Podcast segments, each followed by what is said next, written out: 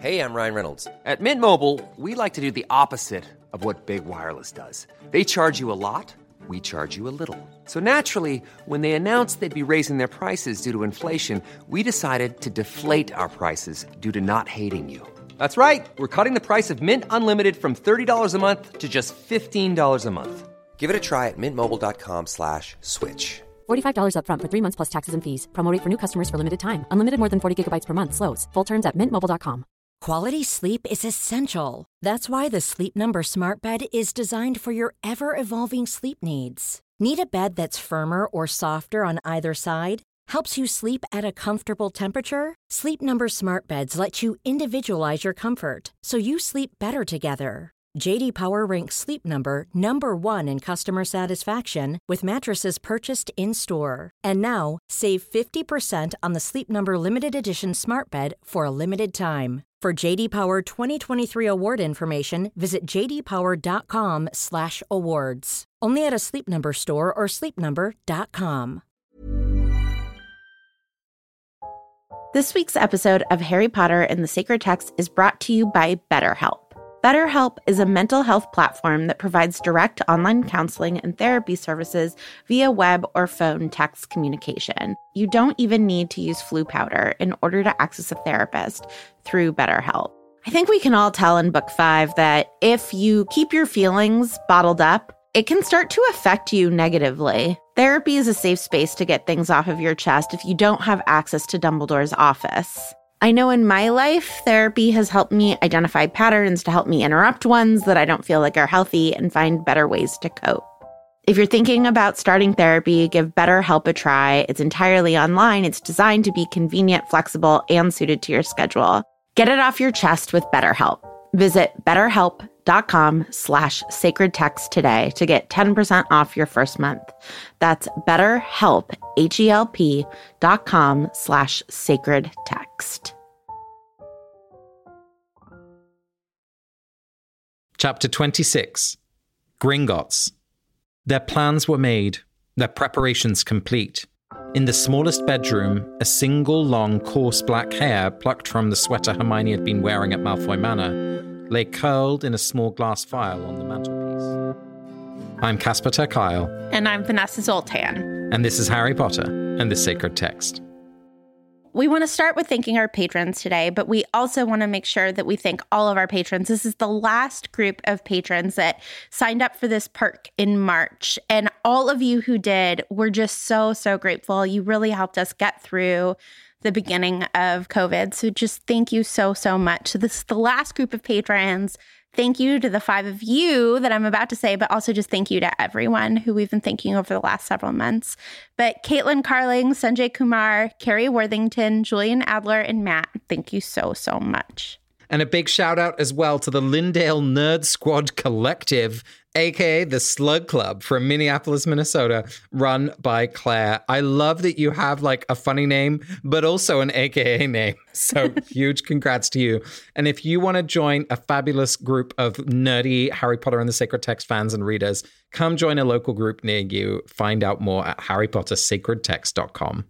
And our final announcement this week is that Casper and I are starting a new podcast, and we're so excited about it. We do need your support in order to make it happen. We are going to be treating all sorts of texts as sacred and tackling some of the biggest questions of what it means to try to be a good human in the world. And so to learn more about it, go to patreon.com slash not sorry pod. That's patreon.com slash not sorry pod. Does that mean we get to spend another five years like talking to each other about things that we love and sacred practices? Actually, we're never going to run out. So it could last for 50 years. Dreams can come true. so, Vanessa, I chose the theme of time. And so you said, okay, then you have to tell a story about it. so, I want to tell you about maybe the nicest, most thoughtful gift that I have ever received. A few years ago, for my birthday, Sean gave me this kind of slightly long box, maybe the size of my forearm. And I was like, oh, is it needlework? Oh, is it fireworks? Like, who knows what's inside? Turns out It was a set of very thin candles with this brass tube about the size of my knuckle that you could open, and then the little top of it becomes a little candle holder that those small candles go in. It was so cute and lovely. But then he said, Casper, I thought of you when I saw this because I want you to have a mobile tech Sabbath set. And I was so touched because for the last six years, every Friday night, as our listeners probably know by now, I turn off my phone and my laptop and I light a candle and I sing a little song and I welcome in 24 hours of not using email and text and my usual technology because it gives me this like break from the work week. And more than that, it just helps me really feel like fully alive and finding a deep sense of rest and connection to the things that are really important to me. But when I travel, all of that falls away and I end up just watching drag queens on YouTube until like 2 a.m. and then hating myself in the morning for staying up so late. And so it is just such a wonderful gift because it's helped me keep my rhythm of time in a way that helps me feel at home in the world, even when pre COVID I was traveling there's so much wisdom in what you do with Tech Sabbath, right? It creates this thing to look forward to and this definition of Sabbath or Shabbat, which is a time out of time. Mm. That's something that we talk about a lot at the beginning of our pilgrimages. So, as I'm sure many of you know, we during non COVID times run in person pilgrimages, and we've been running these virtual ones lately. And the way that we talk about them is as times out of time. They are a time in which you are allowed to be entirely selfish or entirely reliant on the hospitality of others, where you're inviting your brain to operate in a different way. And I love, Casper, that you have created a space for you to do that every week and that Sean noticed that there was sort of um, like a hole in the sieve on w- where that technology was failing for you and found a really simple and beautiful solution. Yeah, I love that you say I, that it's something to look forward to because I literally start looking forward to it on like Tuesday morning. I'm like, how many days left until Friday night? Because it it's not just like oh, something's a little different. It's like the whole reality at this point feels different. And listen, I'm very lucky. Like I don't have kids, so I don't have caring responsibilities. I don't have to look after older parents or work on a Saturday. So I, I, have the luxury of doing that. But I think if we can find some way to build in a little moment of Sabbath time in our week, whenever it is, I'm such a big fan of that. It might just be the bubble bath or the walk with the dog in the morning before other people are awake, but it really is something to look forward to. You know, another time out of time is our 30 second recap. I was going to say, you know, something else I look forward to every week is our 30 second recap. I can't believe you didn't lean into the time angle. All right, 30 seconds of time on the clock, and you're going first. Three, two, one, start.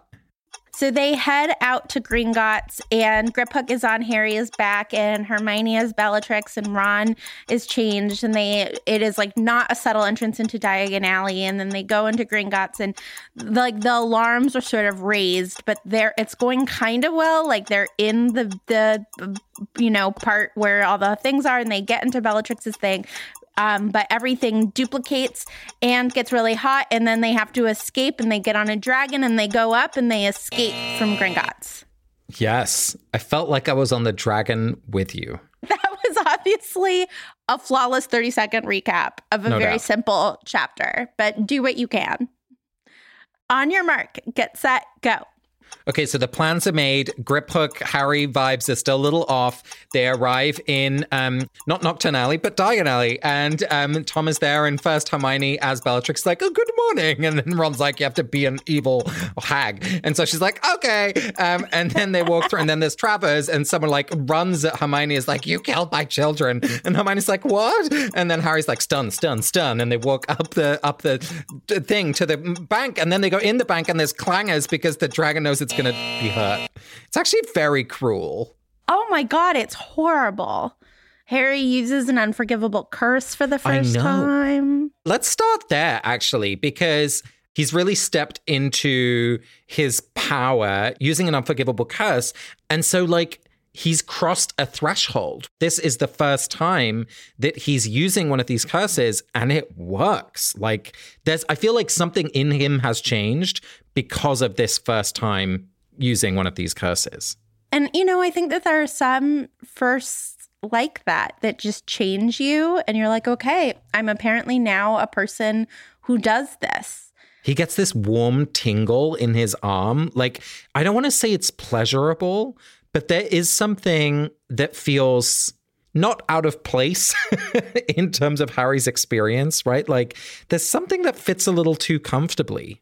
Well, I will say that he's using Imperio at least the second time. He's not y- using it maliciously.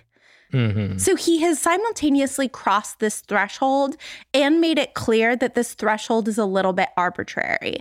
That this is an unforgivable curse. This is a curse that is illegal under all circumstances. It's like a class A drug of curses. But within that curse, he's actually using it as benevolently as possible. And so I think that that's an interesting thing, right? We like get into our heads the first time I have a sip of alcohol, the first time I tell a lie, like that we like become this different person. Whereas I think often that's true. There are firsts that we must count and that matter, but not all of these things are done equally. There's something in here that's really exciting to me because one of the big themes I wanted to talk about in this conversation is the different ways we conceive time. Usually in our kind of Western culture, we think of time as linear. Like you're moving from one year to the next, the numbers keep going up 2020, 2021, blah, blah, blah, blah. And if you do something for the first time in a linear conception of time, there's only ever going to be before you did that thing and after you did that thing. And it's like this complete break, right? And if we read this moment where he's using an unforgivable curse, we could say that it's unforgivable. This moment is the one in which Harry becomes unredeemable. But if we think of time as a circle in which we keep coming back through the same series of festivals, if you think about a liturgical calendar, right? Like there's going to be Christmas and Easter and, and Michaelmas every year. There's going to be Hanukkah. There's going to be the high holidays. There's going to be Passover every year. If we think of it in that way, there's something forgiving about that pattern of time because there's going to be a new year coming, which allows us to walk this path again. And one of the most interesting things I think about how we can read time is how it shapes our sense of the world and ourselves.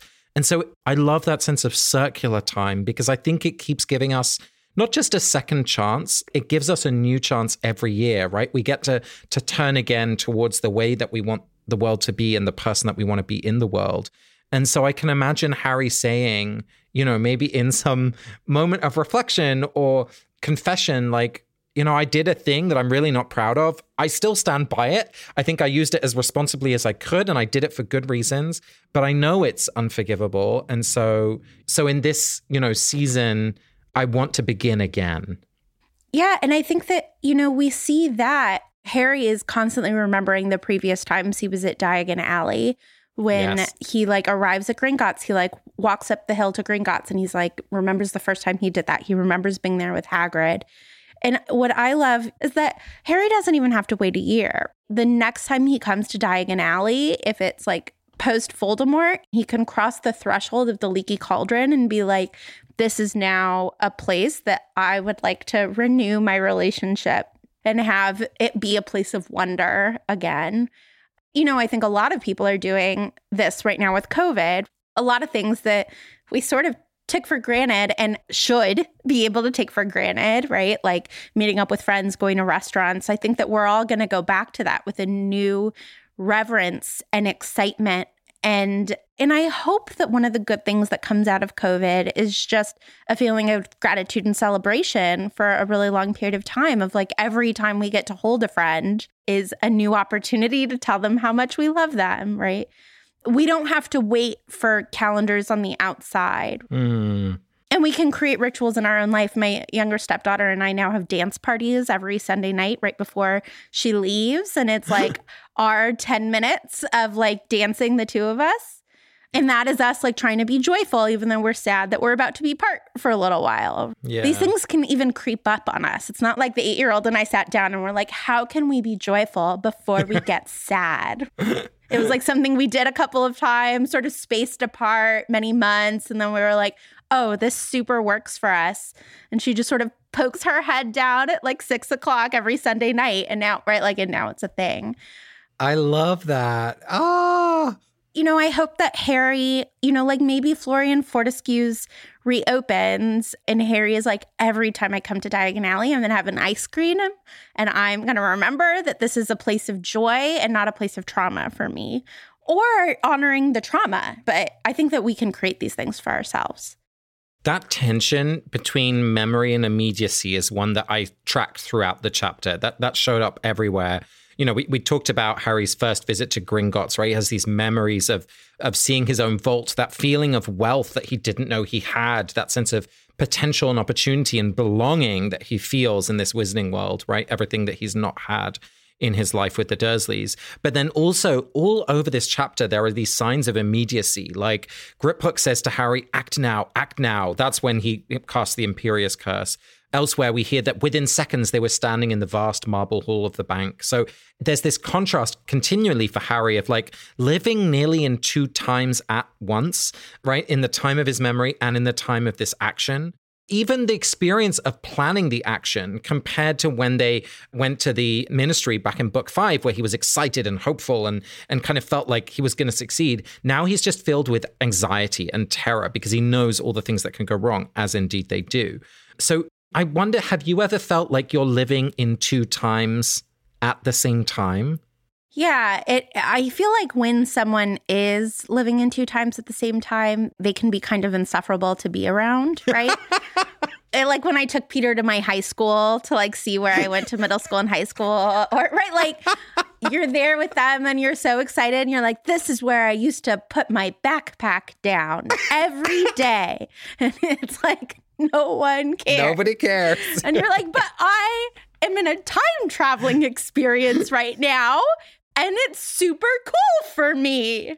Yeah. The thing that's uh, one of the things that's interesting to me about this chapter is that Harry seems to almost believe that certain times of day are for certain kinds of thoughts, right? Ooh. The night before he's is like for anxious thoughts. And then in the morning, right before he's supposed to wake up, he's in a reflective mood. And then it's time to get up and do the thing. And he's relieved that it's time to no longer have the anxious thoughts, but the sun is up. So he's allowed to be a person of action again. I do think that that is also true for me. You know, someone once told me, don't trust thoughts that you have in the dark. And I think that that's true for me, right? Like I have a lot of spiraling, unhealthy thoughts at night that come morning, right? Like joy comes in the morning. And I think that we, we see that with Harry as well. It's not just the two timelines of previous visits to Diagon Alley, but it's the multiple timelines of just like the rhythms of the day. Mm, mm. Yeah. I mean, we're told that when he arrives in Diagon Alley, it was quiet, barely time for the shops to open. So it's right at that kind of it's another threshold moment, the time of not quite, even when they even when they arrive in the magical world. I really like what you said about when you're planning something, because I feel like that's another example of living in two timelines. I'm someone who spends a lot of time thinking about the future and planning for the future and strategizing and like imagining and and some of that is a great gift, right? Like you need to have that in order to imagine something better and different and more beautiful for the world. But it can also be a trap. And I think the times when I'm unhappiest is when I've focused so much in the time of planning that I'm, it's such a cliche, but then I'm not really present to the time that I'm actually in. And certainly, as you said, for the people around you, right? It's not just when you're visiting your old high school. What if every time you have dinner with me, I'm like, let's talk about the future? And you're just like, I just cooked a beautiful meal for you. Please, let's enjoy this. Not that that's in any way reflective of my life. Um, but I, but I think that's the danger of those two timelines, just as it is of like sticking to the past, right? Some people might really be pulled to memory of the past and how it used to be and I think nostalgia can can have that kind of, you know, sometimes we imagine it as this sweet, happy memory, but it can turn sour and pull people into a world that no longer is. Or that never was. Or that never was, exactly, at the expense of, of the world that they're actually in. And so I guess the thing that I want to think about with this dual timeline question is like, how do I live enough you know, of the future that I can shape it, hopefully in some positive way, but not get sucked so far out of the actual time that I'm in to lose sight of what's really important right now. So we see a little bit of that metaphor in this chapter, I think. I am very interested in the way that Bellatrix sort of haunts the beginning of this chapter. So Hermione hates using her Bellatrix's wand, right? Yeah. And Harry at first is like, I know using other people's wands sucks, doesn't it? And then realizes that that's actually about trauma for Hermione and not about like it not being a great wand, right? Like it is the wand that was that tortured Hermione. It is the wand that killed Sirius. It is right. Right. It's not just like, oh, this wand doesn't work as well. It is a, a weapon of the worst person in Hermione's life. And then Hermione obviously is embodying Bellatrix, and they are going to Bellatrix's vault. And then we see the echo, right? Like Harry hears Bellatrix in his head when Yeah. he imperios. He's like, oh, I don't think I did it strongly enough. And then remembers the advice of Bellatrix, which is you have to mean it, right? Like almost like Yeah. a Dumbledore mentor voice. And then they go through the water. And it is like this baptism mm. moment where Hermione gets washed of Bellatrix.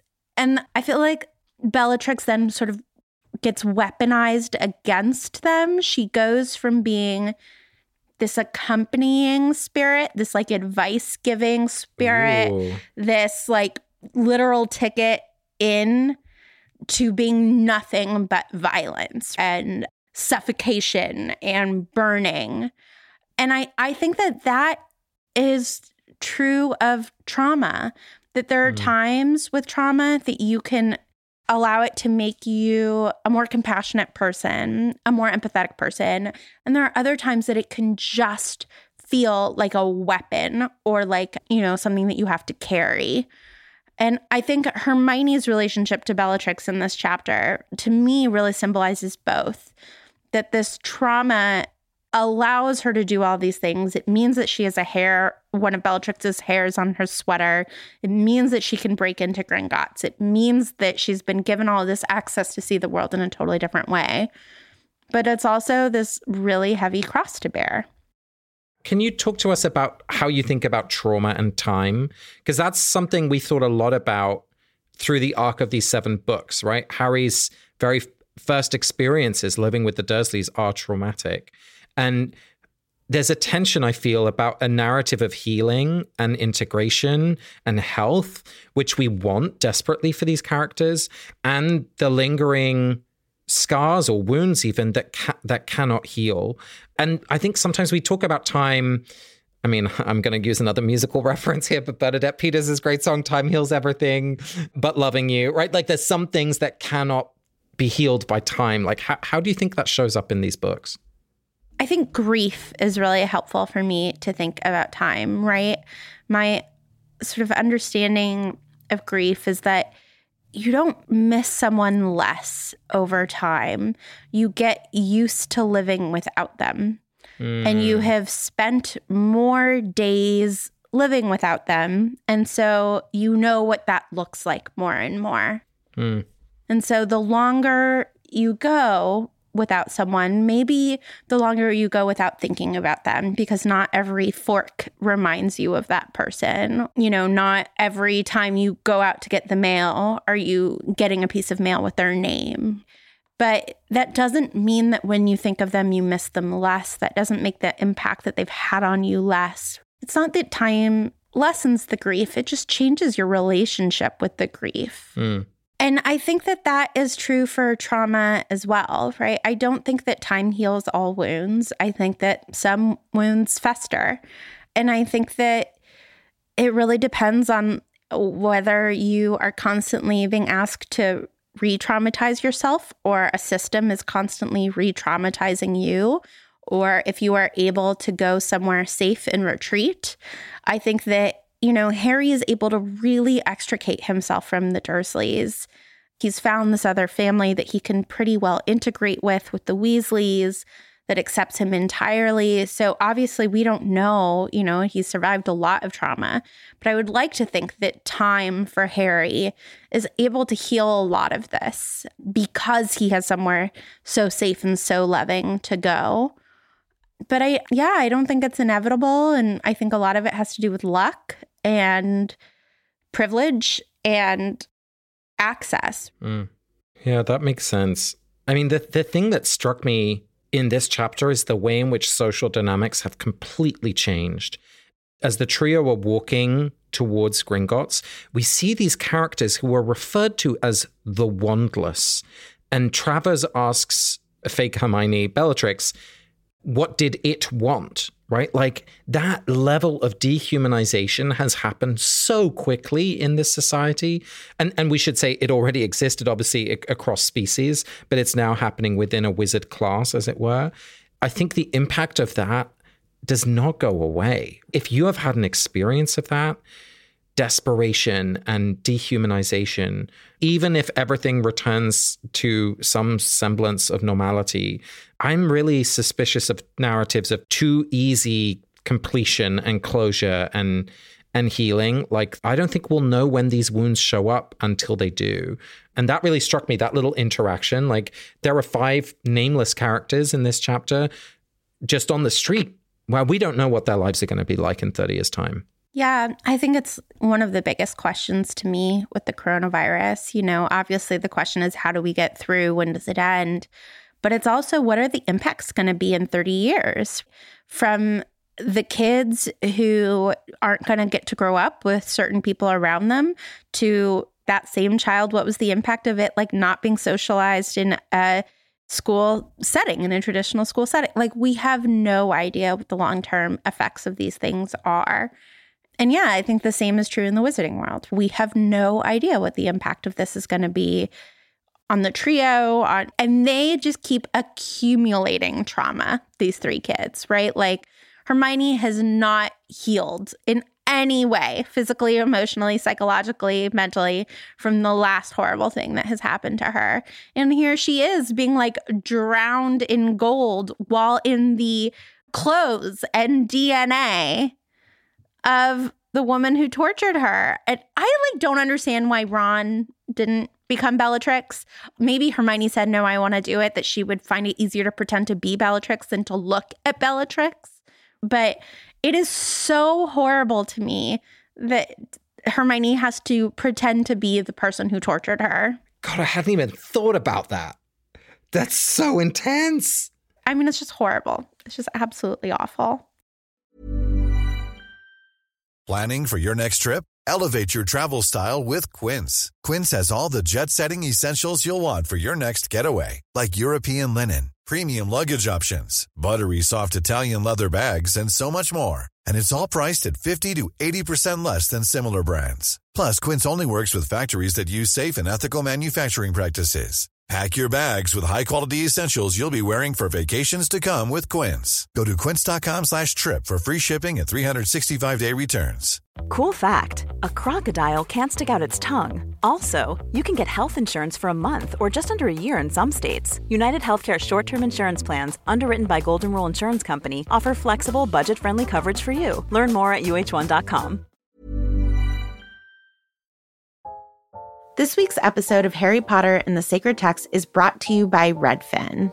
Let's say for some reason you can't get back to Grimmauld Place, so you need to find a new home.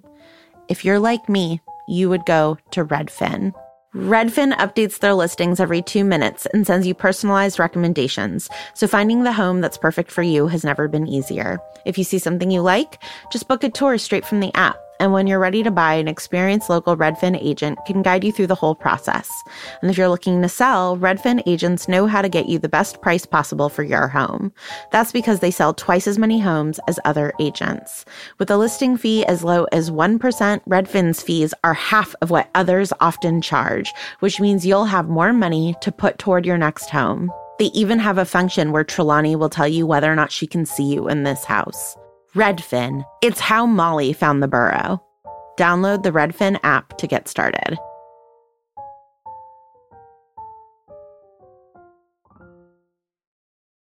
Okay, so should we go into the action scene and go to one of your favorite moments, which is when the word shows up in the text?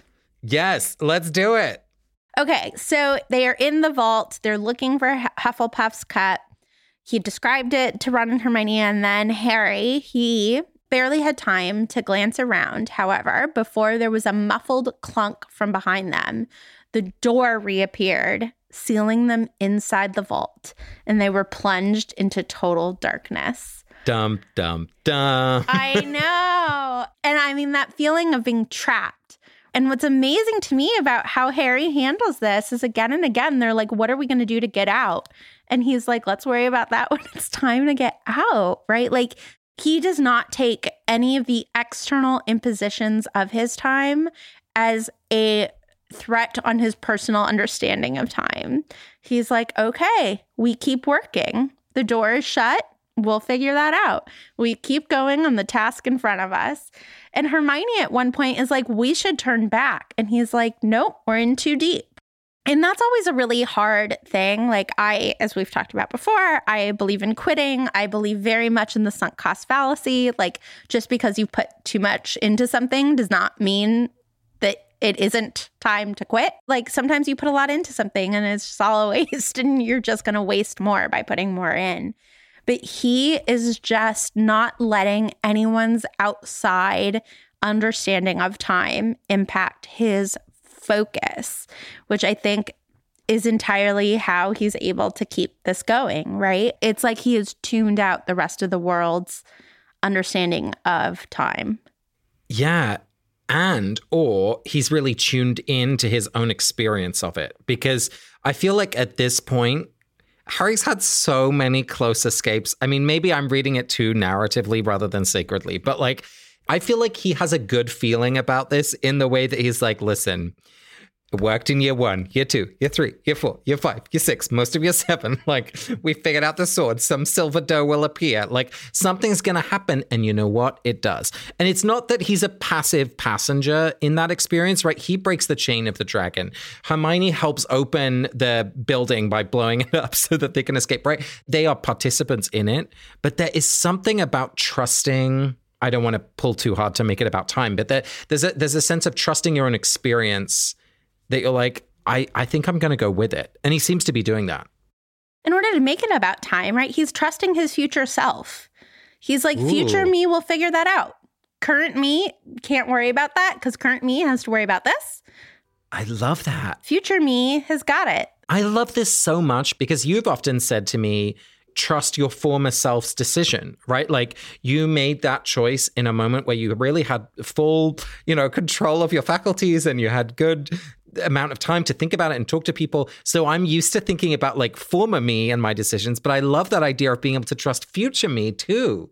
Like I don't have to know everything right now in order to take the next step and trust that like future me will have new new ideas or opinions or insights that future me can bring to the table. So basically, you're telling me I'm my own trio. There's me, there's past me, and future me, and we're out to kill Voldemort. and always count on the fact that future you is Hermione. So she can handle a lot. Like, don't worry about it. Hermione's got it. That's a real winning strategy. okay, so can I go to my favorite theory in the whole escape situation? Oh my God, yes talking about memory, there's massive connections to book four and the Triwizard Tournament. Because as the trio are like making their way out, and you know, Griphook and Harry have had their moment of like both realizing that the other one was going to screw them over. First, we have the the water challenge, right? Their disguises are rent useless, um, so that reminds us of the water challenge. Then there's the the dragon challenge, and then there's the maze that they have to get out of, the final challenge in the Triwizard tournament. And of course, it's all for a cup, a magical cup. And so, like, is there something interesting happening here? Yes. Do I know why? No. Can you help me figure that out? Yes, please. I can give my like half-hearted theory, which is that we've had so many memories in this chapter about book one, right? Harry's entrance into the wizarding world. This is a memory back to the middle of the series, book four, and it's the moment when Harry faces Voldemort face to face in a fully embodied form. So there's there are these big markers in the story, right? The end of book four is this transition from like a childhood into you know a real battle, and so it feels like there's a beginning and a middle and an end that we're that we're hitting here. Absolutely think that you are onto something. The question is whether or not I can make any better meaning of it than you can. And I like my my initial gut is no, but I'm gonna trust 30 seconds from now, Vanessa. The only like productive new thought that is occurring to me is that maybe the reason Dumbledore allowed Harry to get wrapped up in the Four Wizard tournament is because he knew that he would fight similar fights later in his life. Oh. Like, I wonder if Dumbledore was like, one day he's going to need to break into Gringotts and let's design this tournament to be like that. But you know, it's always bothered me in book four that Dumbledore isn't like, who cares what the cup says? I'm the headmaster. He's a child. No. Like, this is so dumb. No. And like, maybe Dumbledore was like, I'm going to let him practice under like a supervised, safe space because he might have to do this exact kind of thing later.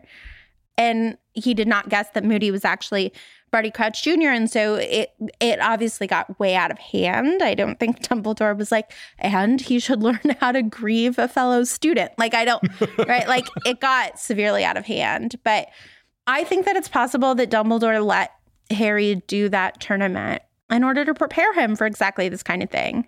I love that. Your time will come. Yeah. The other thing that strikes me is the way in which we have this really interesting inversion of those two experiences, right? The the Triwizard tournament, each challenge is very controlled and, and safe, even though it is experienced as stressful by Harry. The fundamentals are no one's going to drown in the lake. But then it ends in this thing that's completely twisted, right? It, Voldemort is there. The, it's out of control. And this whole adventure in Gringotts is kind of the other way around, right? Like there are all of these life or death situations, the, the exploding treasure, the goblins, all, all, everything that's happening is not in Harry's control. But as soon as he's on the back of the dragon, they have the upper hand. And there's this sense of escape and ease and freedom, which also harkens back to the escape on the hippogriff or, or, or the freedom of being on a thestral. Of, of course, most originally the freedom of being on a broom, the sense that once Harry's in the air, we're actually going back to the beginning of book one, right? That sense of ease and freedom and control that ultimately, I guess, ties these three moments of memory together book one, book four, and book seven. And we're having this sense of completion in time. I mean, I also think that it's everything that everybody ever taught him, right? Because Hagrid taught him that yes. dragons aren't the enemy. And yes. so I think that Harry has a totally different relationship to this dragon as soon as he lays eyes on it right? He's like Norberta, right? Like he just like has this different relationship and he doesn't like that, you know, yeah. the dragon has scars on its face and because of his abuse, he's like any abuse is wrong, right? Like I think that you see Harry acting in the way that every piece of wisdom and love mm. and everything that has been poured into this child is coming out in this moment of just incredible bravery and brilliance. I love that.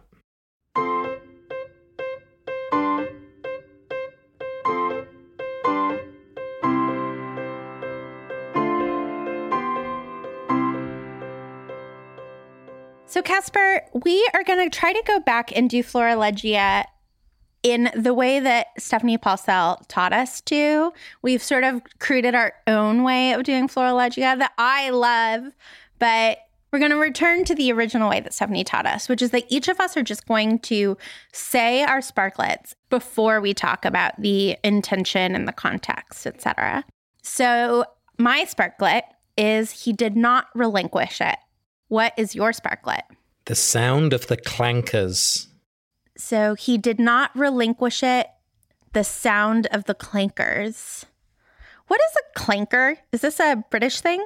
I think it's a made up thing. I mean, obviously, we know in the context of the text what it's doing, but it, I don't think it has um, any meaning outside of that. Okay. So it obviously sounds like he's not relinquishing the sound of the clankers. And so you know, we've been thinking about time and trauma and past experiences coming back to us. It's like that there's certain sounds that we just like can't relinquish that play in our head over and over again. I'm I'm thinking of like destructive thoughts that we just like have on loop in our head. I really am embarrassed to say this, but like it's one of the ways that Finding Nemo has like gotten into my head, right? Of like just keep swimming. Mm. I feel like sometimes if I'm in a real depression or if we're feeling really unmotivated, I will sort of like clankers, just sort of recite to myself, just keep going. There's something beautiful about not relinquishing those sort of positive thoughts, but they can also just be so damning. I love that you went to Finding Nemo because I'm going to First World War poetry. We just observed Armistice Day, the 11th of November, where, you know, in England, that's a, a big moment of kind of national mourning, especially for the First and Second World War. And often poems by people like Wilfred Owen are read aloud, at least certainly in my early school years. That was a big part of what that day was about. And so I'm thinking of his poem Dulce et Decorum Est, where the second stanza goes gas, gas, quick boys, an ecstasy of fumbling, fitting the clumsy helmets just in time. And I feel like he did not relinquish it. The sound of the clankers could fit like really easily within some of that war poetry. You know, we talked about memory kind of invading experience and just thinking about how people who have survived war are haunted not only by the memories that they see, but the question of why did I survive when people I loved and served with died?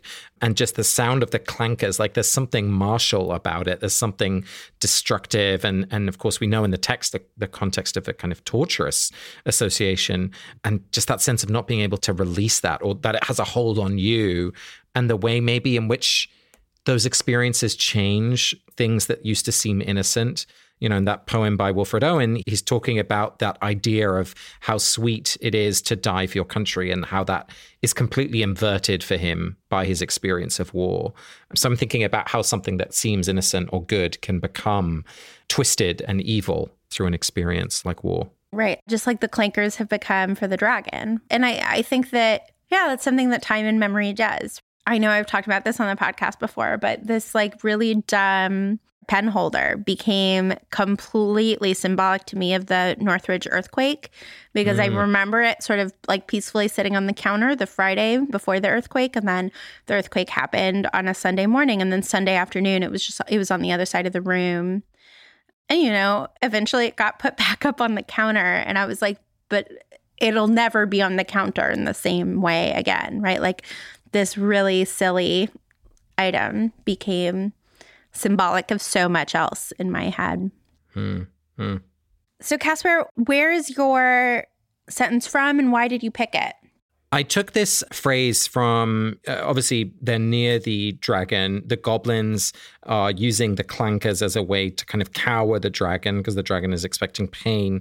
And the text tells us Harry could see it trembling as they drew nearer. He saw the scars made by vicious slashes across the face and guessed that it had been taught to fear hot swords when it heard the sound of the clankers. So it's so closely wrapped up in violence in even the hotness of the swords speaks to some of the hotness i think of the metal that we're going to see in just a few paragraphs time so yeah I, I, I guess pain is the main thing that it's associated with and the reason I chose it is that the whole thing feels kind of futile. It's more about the lore and the kind of rumor of like, oh, there's a dragon at the bottom of Gringotts and you'd be a fool to rob it, right? Like Hagrid says in book one. Like, the dragon is actually not that effective as a protection mechanism. And it just feels like there's a creature being tortured so that people can tell a story. And that's ugly. Ugh, I had not thought of that, but that is heartbreaking. How about you? Why did you choose he did not relinquish it? It is when Harry like dives and catches the tiny golden cup. And it says, although he could feel it scalding his flesh, he did not relinquish it. And that I like really believe in mind over matter in those moments that like you can say this is more important to me than physical pain and get your body to do incredible things and yet, as someone who really does not like physical pain, I feel like I'd be like, ow, it was hot, and just like accidentally drop it. So I think it it just speaks to the fact that like Harry is an absolute soldier, right? Like he's been training for this his whole time at Hogwarts and maybe even his whole life that he knows that there's just pain that you ignore your body and are like who cares this is bigger and yeah, that just speaks to like such discipline and presence of mind and maturity, right? Unfortunately, like a real harmful form of maturity. But I would like to think that I would do that if the stakes were this high, if a child was in danger or the fate of the world in this case was, you know, at stake. that I would be like, okay, I've dislocated my shoulder. It doesn't matter. Like, just keep holding on. Hmm. And so, yeah, it just speaks to me of incredible fortitude and training in Harry. It's I just admire it a great deal. Yeah, and that sense of self-sacrifice is in here so strong again, you know, as it will be in just a few chapters. Yeah, that's the other thing. Speaking of looking forward and looking back, like looking back, he's been training for this his whole life, but also looking forward, this is a moment of continuing training for the moment where he walks into the forest. He's like learning again and again to prioritize sacrificing his body for the greater good, which is, I, I mean, it's just a horrible thing for a child to have to think about, for anybody to have to think about. Hmm. So let's now put them together in the other order, which is the sound of the clankers. He did not relinquish it. I mean, what it makes me think of, you know, with your reading of sort of a World War One poem with the clankers, right? It's somebody who is unwilling to relinquish the lack of comfort in telling a difficult story. You know, I got schooled in the best way, right? I was excited to celebrate the election of Biden, and somebody was like, Yes, but like white people have to be really careful about celebrating and mm. letting that become complacency. Take your day to celebrate, but this is not over. This is not fixed. Racism mm. was not invented with Trump, and it's not going away with Trump. Those sort of clankers, right? Like those people who remind us of darkness, even in times of celebration, I think can often be scapegoated when really they are the brave spokespeople who are constantly reminding us like these fights are not over, these fights are not over. And so I don't know, it calls me to want to be one of the clankers, right? Like, and not relinquish, not ever lose sight of what's important, even in moments of celebration. Hmm. What about you? The sound of the clankers, he did not relinquish it. You know, we've both picked passages here about pain, which is interesting to me.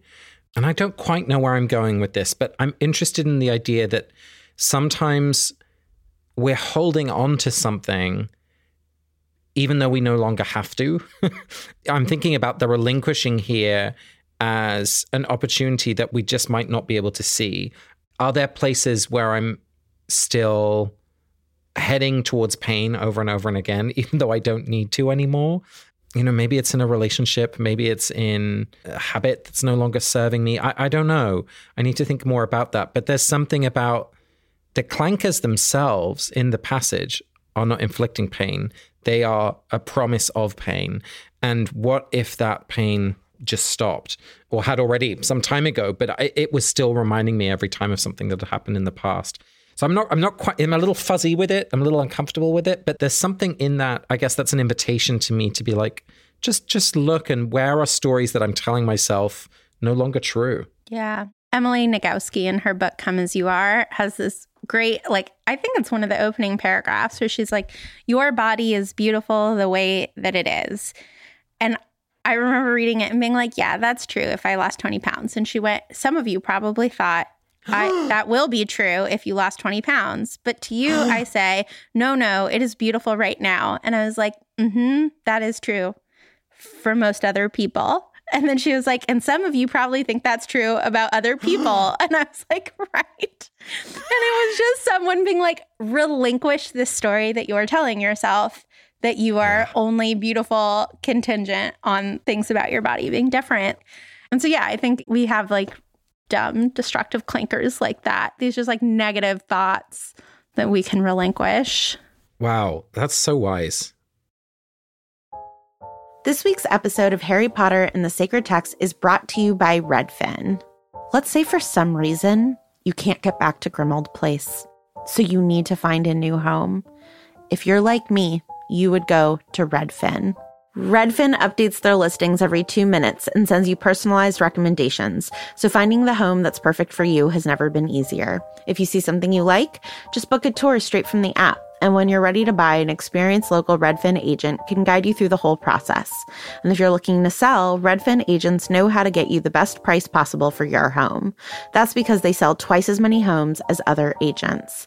With a listing fee as low as 1%, Redfin's fees are half of what others often charge, which means you'll have more money to put toward your next home. They even have a function where Trelawney will tell you whether or not she can see you in this house.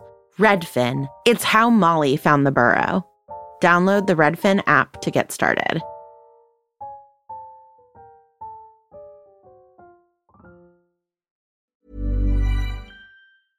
Even when we're on a budget, we still deserve nice things. Quince is a place to scoop up stunning high end goods for 50 to 80% less than similar brands. They have buttery soft cashmere sweaters starting at $50, luxurious Italian leather bags, and so much more. Plus, Quince only works with factories that use safe, ethical, and responsible manufacturing. Get the high-end goods you'll love without the high price tag with Quince. Go to quince.com/style for free shipping and 365-day returns. Hi, I'm Daniel, founder of Pretty Litter. Did you know cats tend to hide symptoms of sickness and pain? I learned this the hard way after losing my cat Gingy. So I created Pretty Litter, a health monitoring litter that helps detect early signs of illness by changing colors, saving you money and potentially your cat's life. Pretty Litter is veterinarian developed, and it's the easiest way to keep tabs on your fur baby's health right at home. Go to prettylitter.com and use code ACAST for 20% off your first order and a free cat toy. Terms and conditions apply. See site for details. It's time for this week's voicemail, and we're going to hear from Jackson. Hi, Harry Potter and the Sacred Text team. This is Jackson. I really enjoyed the last chapter on mystery, but one thing I felt deserved mention happened during the interview with Griphook. He's complaining of the goblins' treatment at the hands of wizards, how they won't share their wand lore, how they've even been at war with goblins, and he's wondering why he should help wizards after all that. Hermione jumps in with, Well, look at me, I'm a mudblood, I'm wanted, I've been mistreated. But Hermione is an excellent wizard. She has extreme wand craft. In a way, she kind of all lives matters Griphook, and I don't think it's cool. What did you think of that? Jackson, thank you so much for this voicemail. The metaphor that I more see this as is maybe like a Jew and a homosexual or a Jew and a communist or something talking during World War II of like they're coming for me and it's like well they're coming for me too. Yeah. Of course, I think that the history of the oppression of queer folk and the history of the oppression of Jews is totally different. But I can imagine a certain context saying, you and I are being hunted in the exact same way here in this exact historical moment of like 1939 Berlin. Yeah, there's actually something really interesting in this passage because Hermione is kind of building an intersectional argument by illustrating the way in which their struggles are interconnected. But I think maybe the misstep that she makes is not to take seriously Griphook's insistence about the changing nature of dominance between wizards and goblins and wizards and other species in a way that Hermione can't quite see because she is still a member of a kind of wizarding people. And so even when we can see the ways in which our struggles are interrelated and, and oppressions can hit multiple groups, we shouldn't assume we can see the whole picture just from our own location. And so I, I love that you're pointing us to that, Jackson. That's really helpful. Yeah, it's like white feminism. It's like this wanting to say to women of color, the problem isn't race, it's patriarchy. And it's like, yes, but patriarchy impacts you, white lady, different than it impacts me, you know, woman of color. And same with what Griphook is saying to Hermione. Like, yes, mudblood, you are also at risk, but it impacts me differently than it does impact you. And those moments of like similarity and of difference are so important. Yeah, that's helpful. Vanessa, we're going to bless two people from this chapter. And as ever, I feel like as these books progress, there's just more and more blessings that I want to give. But who do you want to bless this time around? Bless Hermione. I don't know. She goes through so much in this chapter. She has to pretend to be mean to vulnerable people, which I feel like just is the least Hermione thing. And then at the end, she like still has the wherewithal to like help them break out of Gringotts. Harry has this brilliant idea, right, of freeing the dragon and escaping on the literal tail of this creature that he's freed. But he's then just sort of relinquished a minute too early. He's like, okay, I figured it out. We're safe the dragon will get us out of here. And it's it's not true, right? Like the dragon in all of his strength can't break through walls without harming itself. And Hermione keeps that brilliant presence of mind. So I guess I want to bless her for, in this case, breaking down a physical wall. There's no wall that Hermione can't break down. Mm. What about you, Casper? Who do you want to bless? I want to bless Harry. We see in this chapter that the stone that he engraved for Dobby is a white stone. And I suddenly saw the connection between the grave that he had seen for Dumbledore and the one that he has made for Dobby.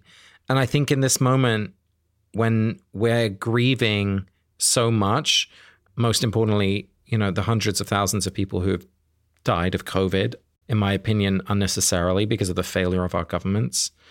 I think a lot of us are having to lean into grief. And I, I guess what I want to bless Harry for is trying to find examples of how to grieve and integrating that into his own life and finding places and, and tools and processes that would help him honor the person that he loves who has died. And so, I, yeah, I want to bless Harry for that. I, I feel like he's doing the best he can in the midst of so much difficulty. Yeah, I was also really touched by that goodbye moment. You've been listening to Harry Potter and the Sacred Text. You can follow us on Twitter, Instagram, and Facebook, and you can find listeners who are discussing the episodes in the Facebook Common Room. Join our local groups and come and join the community of people who are supporting us on Patreon. You can, as always, leave us a review on iTunes. We prefer when they are five stars. And you can send us a voicemail or sign up for Casper's Pilgrimage. It's January 7th through 10th, and they will be reading book one and spending time thinking and writing and reflecting and walking with Casper. They'll probably be singing. Absolutely, there will be. And also, I've already arranged for a special guest of a nun. It's going to be amazing. You can find out more and sign up at harrypottersacredtext.com. Next week, we'll read chapter 27, The Final Hiding Place, through the theme of loneliness. This episode was produced by Not Sorry Productions. Our executive producer is Ariana Nedelman. Our music is by Ivan Paisau and Nick Bowl, and we're distributed by ACAST. Thanks to Jackson for this week's voicemail, to Julia Argy, Nikki Zoltan, Megan Kelly, and Stephanie Paulsell. And you, Vanessa. Thanks. You're welcome. Recording, Recording episode. chapter 26. The Lost Diadem. Um, That's not the chap. Did you read that chapter? That's the wrong chapter. I'm Margaret Thatcher.